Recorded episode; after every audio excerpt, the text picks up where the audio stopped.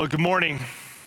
Glad that you are all here on July 4th. I couldn't believe I couldn't even believe that we were going to have a God and Country Day actually on Independence Day. So happy Independence Day to everyone, especially those of you watching from home or watch him from any of our campuses, from our Missouri City campus, from our Richmond Rosenberg campus, from our Darrington campus. So glad you're here with us today. My name is Tim Homa, and I just uh, get the awesome privilege of being the campus pastor over at our Richmond Rosenberg campus. So if you're here today from Richmond Rosenberg, Way to, way to represent. Thank you for being here with us all. What an unbelievable start to our service. Amen. What a great way to honor our nation and all of our followers of Christ around the world. You know, we have this propensity to live in the kingdom of me. You don't have to teach a child how to lie, how to be selfish, how to be mad. It's all ingrained in each and every one of us. We grow up and supposedly we get more mature, but those traits stay with us. We hope that they wouldn't, but they do. We get better at hiding them, though, don't we? We tend to cover them up a little bit better. And if we're honest with ourselves, we'd have to recognize the fact that a lot of times we like to be the main guy or the main girl. We want to call the shots. We want to be the big kahuna, the big man on campus. We want to rule our own way. Why is it? Why is it that we tend to act this way? Well, the Bible says it's sin that distorts our view of our life. And it leads us into living in this kingdom of me. Population one.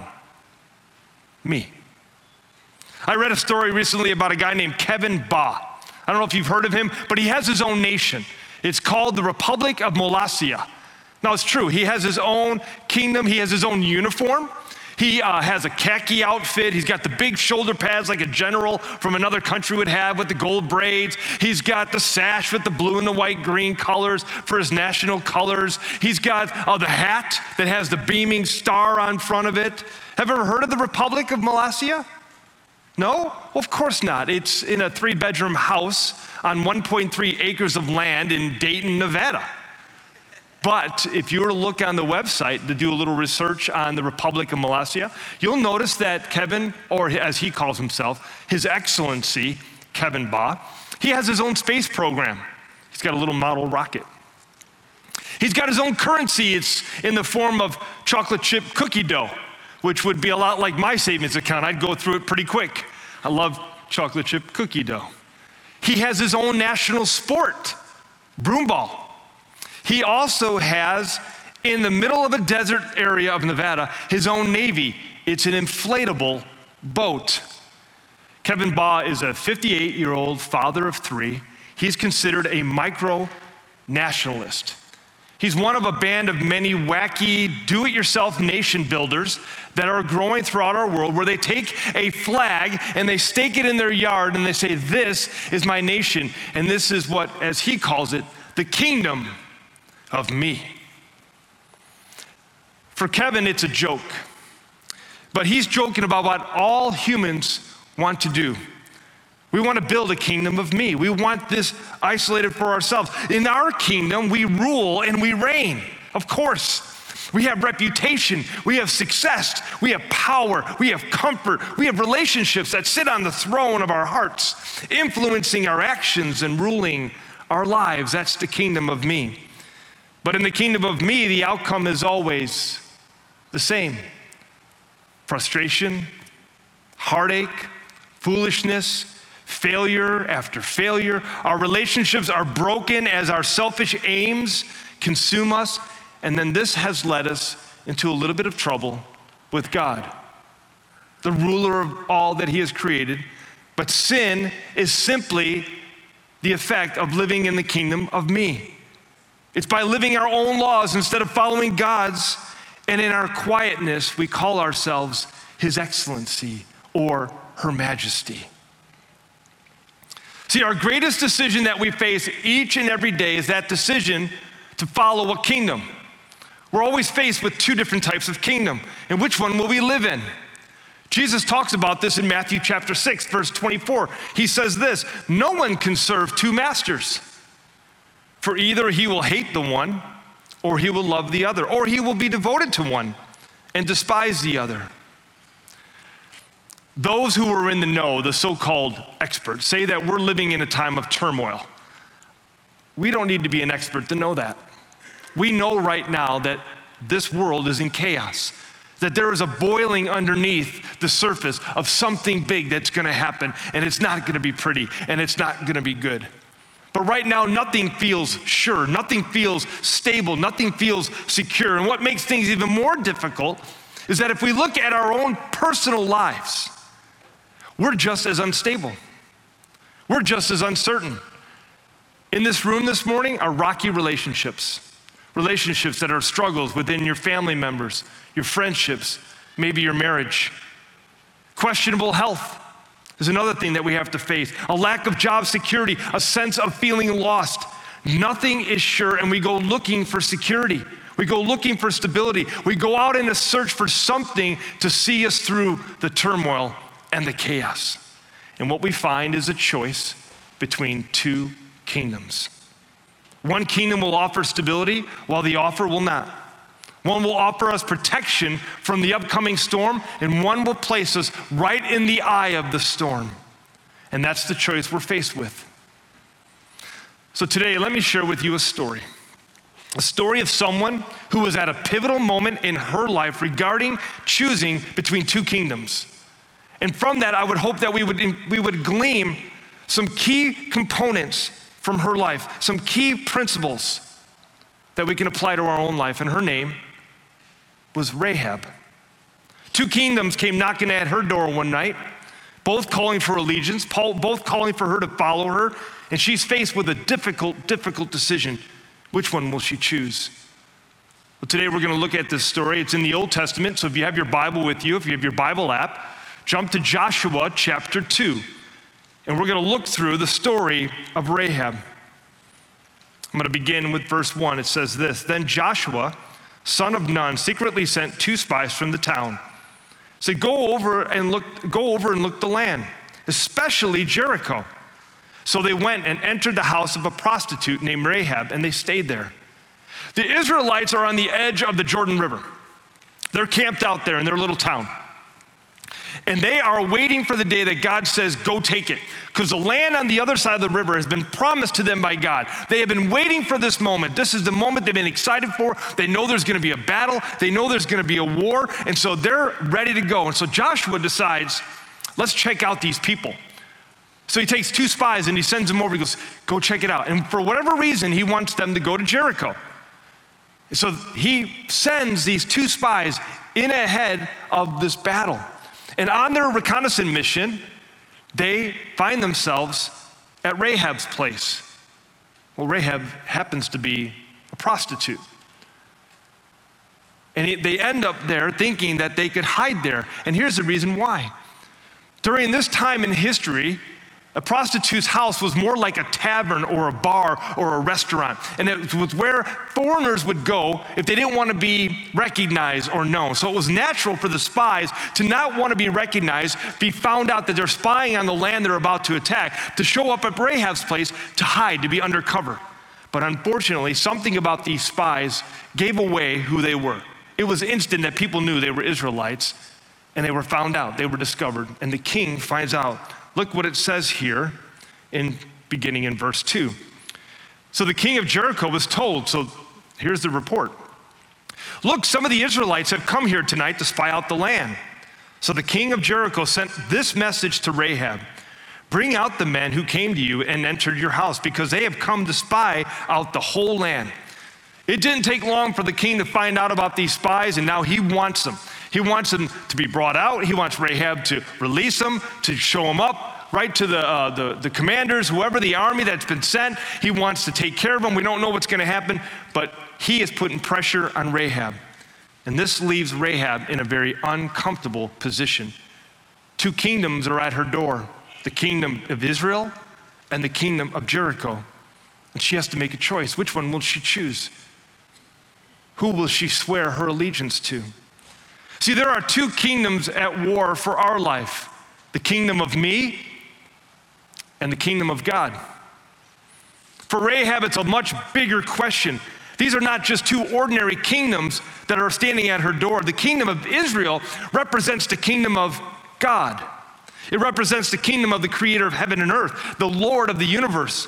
The kingdom of Jericho represents the kingdom of man or the kingdom of men, of me, the kingdom of human pride, human longing, human strength.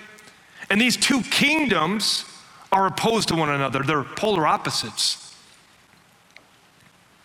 What complicates things even more is that these two kingdoms are about to go to war. One will win, one will lose. One will offer stability in the midst of chaos, the other one will be destroyed. She's left with a choice. And essentially, this becomes a life or death issue for Rahab. If she sides with the wrong kingdom, she'll be in trouble. But which one would she put her trust in? Which one will she look for for security and stability? Which one will provide what she needs in the midst of a chaotic situation? Will she side with her own people? Will she give up the spies to the king like we would all anticipate her to do? Or will she choose to hide the spies and in doing so, put her life in the hands of Israel's God? And to some degree, she would be, become a traitor to her own people. Two kingdoms stood at her door. One, which one will she choose? Perhaps you don't realize it, but each and every day, you and I are faced with that same question. Two kingdoms stand at our door the kingdom of God and the kingdom of man. Both of them claim to offer stability in the midst of uncertainty. Both demand our allegiance. Both demand our resources and our time. Both call us to trust, to put our hope and our trust in them. Two kingdoms stand at the door every single day in your life. Which one will you choose? See, we face these questions as we look into the eye of uncertainty. Every single day, there's chaos around us. We face the questions when we make decisions about church, about work, about finances, about relationships. We find these questions when we're confronted with disease or illness. When life begins to feel over, overwhelming, we find ourselves in trouble and we don't know which way to turn. So we, we are faced with a decision. Do we follow the ways of man, the kingdom of man, or the ways of the Lord or the kingdom of, of God? Well, let's see what Rahab decided to do when these two kingdoms came knocking at her door. Verse 4 But the woman had taken the two men and hidden them. She said, Yes, the men came to me, but I did not know where they came from. At dusk, when it was time to close the city gate, they left. I don't know which way they went. Go after them quickly. You may catch up with them. But she had taken them up to the roof and hidden them under the stalks of flax she had laid on the roof. So the men sent out in pursuit of the spies on the road that leads to the fords of the Jordan. And as soon as the pursuers had gone, the gate was shut. Rahab decides to turn her back on her people. She chose the kingdom of God, and she sent the king's men away. She told the spies that they had come and gone and that they should go follow him quickly. They got him out. She protects. She snuck the, she was able to force them out in order to protect the spies. Rahab chose to align with the kingdom of God. But why would she have done this? What is it that we can learn from this decision that she made about choosing God's kingdom over her own kingdom? Well, her choice, the choice that we make each and every day, will determine our future. Rahab was looking at the upcoming war and battle, looking at the turmoil and chaos that was about to enter into her city and into her world she made a decision that was very much in her favor to look at the future. Well, look at what, she, look what it says in, in, in verse 8 about her reasoning. Before the spies lay down for the night, she went up to the roof and she said to them, I know that the Lord has given you this land to you, and that a great fear of you has fallen on us, so that all who live in this country are melting in fear because of you. She, as well as all the other people, really understand and they have heard stories about Israel's God. They know that He is the true God and they're afraid, whether they're willing to admit it or not, the God of the Israelites was the true God. And they saw that because they heard stories about the Israelites when they crossed the Red Sea. You see, the people in Jericho believed that there was a God in that sea. And Israel's God defeated that God. So already there was concern. And then they hear stories of how the Israelites went on to defeat Sihon and Og, the kings of the Amorites. They had a battle and a war where they barely even broke a sweat in defeating those two kingdoms.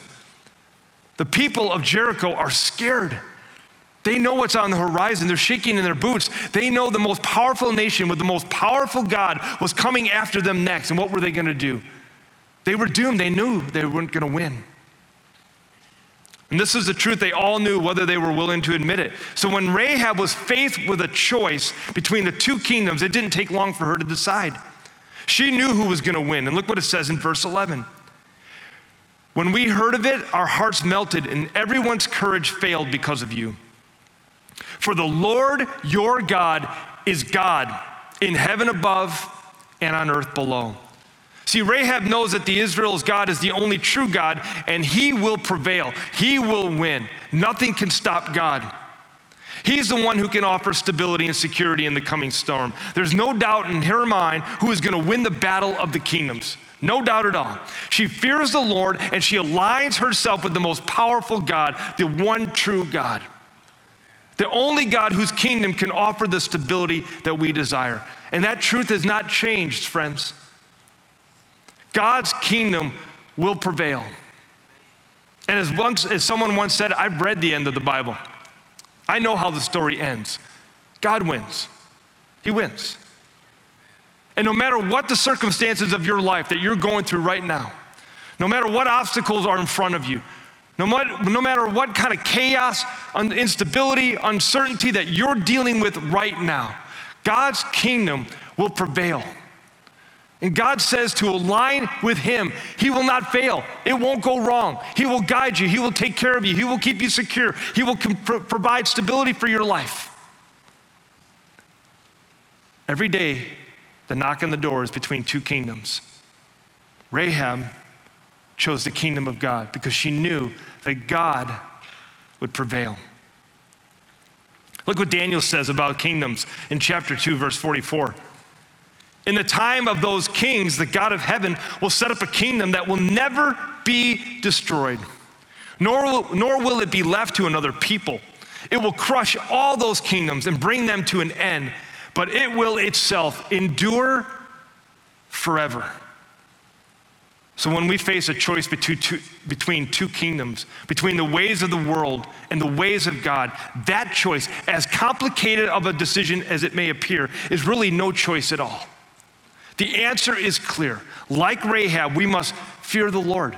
And this is a healthy fear. This is a, a, a, wonder and awe of who God is and the power that He has and who He is and who He says He is. That's the kind of fear we have that His kingdom will prevail. His kingdom will be all that we need for the stability in our lives. There's no doubt about it.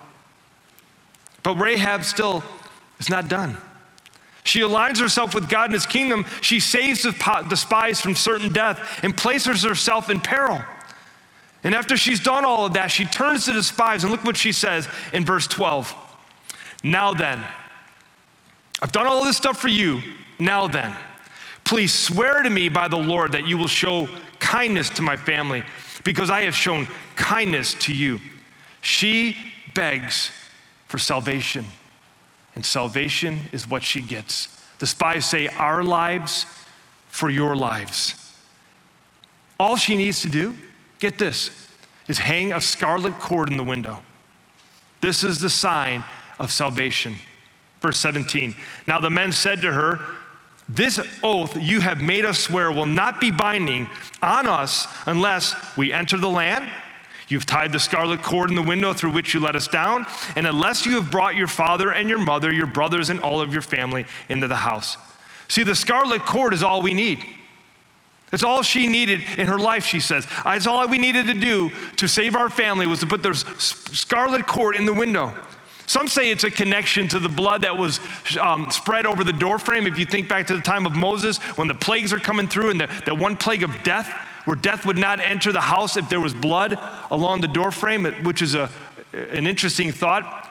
But even more interesting is that it ties into the true Lamb of God, Jesus, his blood that was shed for our salvation. Salvation is offered to Rahab through the blood of the Lamb. What's even more interesting about Rahab's life is the genealogy that we find in Matthew chapter 1. In that genealogy, we find a woman named Rahab. She was the mother of Boaz. If you know your Old Testament stories, Boaz is married to Ruth. Boaz is the Redeemer Kinsman. There's a lot of history in the, of the story of the Redeemer and the redemption there between the two of them. But now we find out also that she's the great great grandmother of King David, which makes her in the line of descendants of Jesus. Rahab is a family member of Jesus. She becomes a significant figure in the history of Israel, all because she saved two spies. Two spies.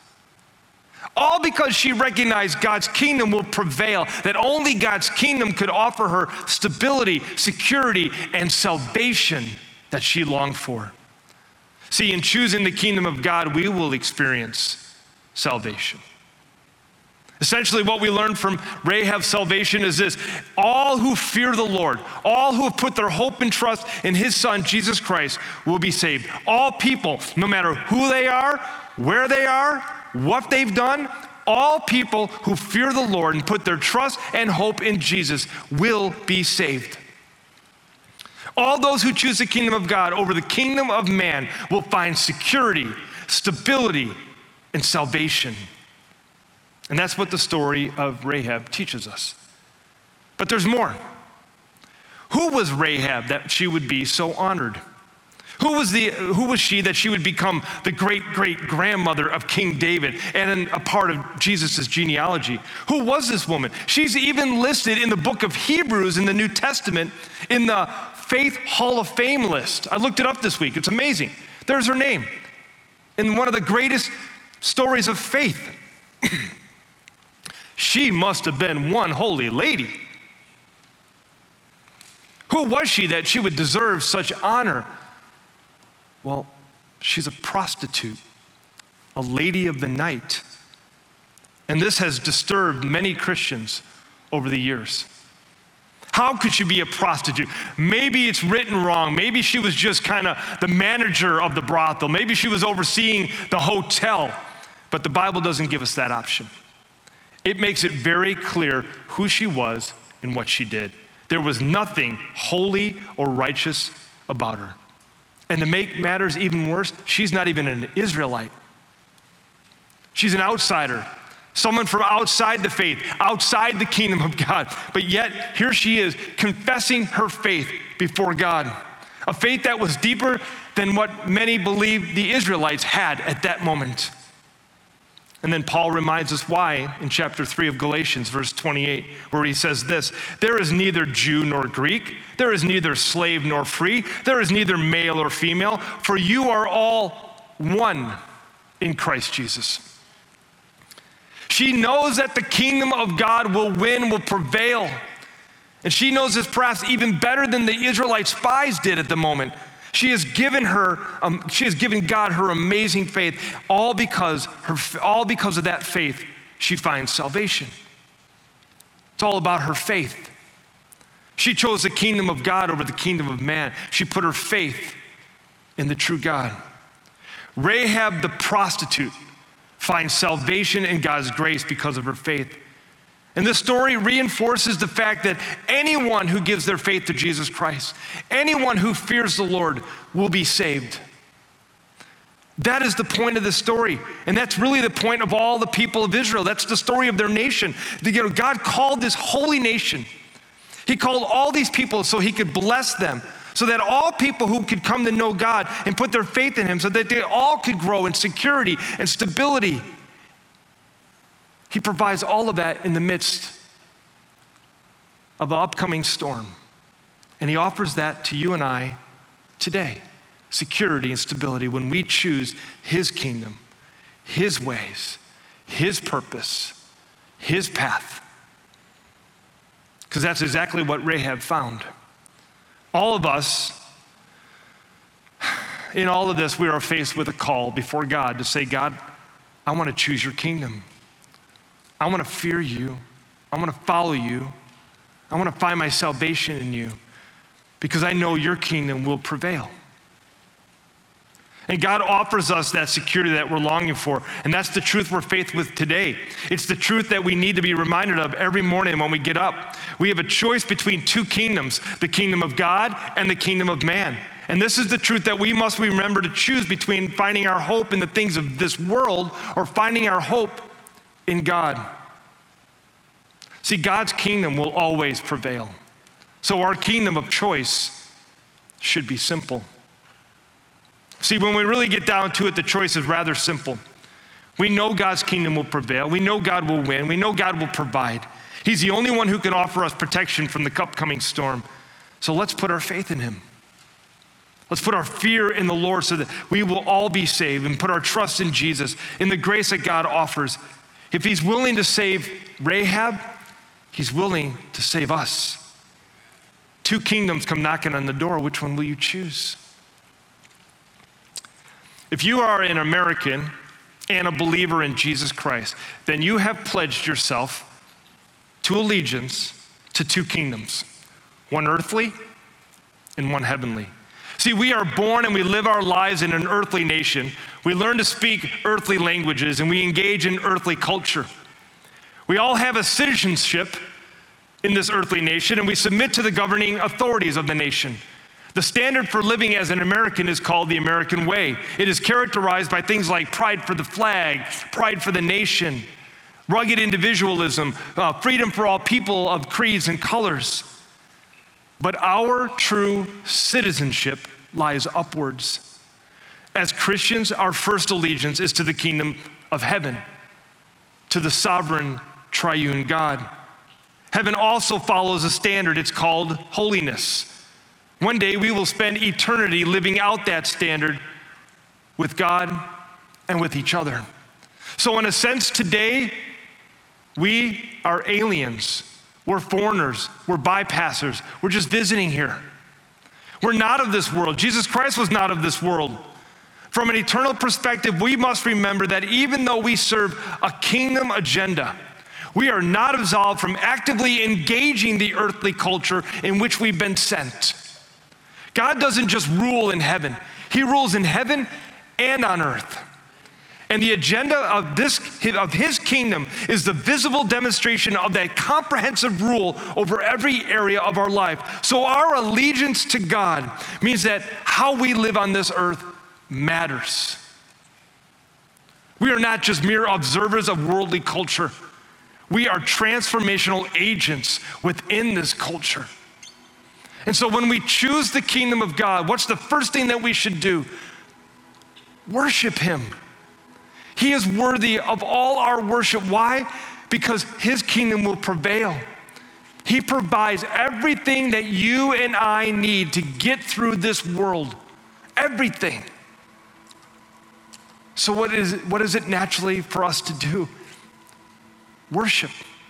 To worship Him. So, why don't we do that? Why don't we stand and continue to worship Him this morning?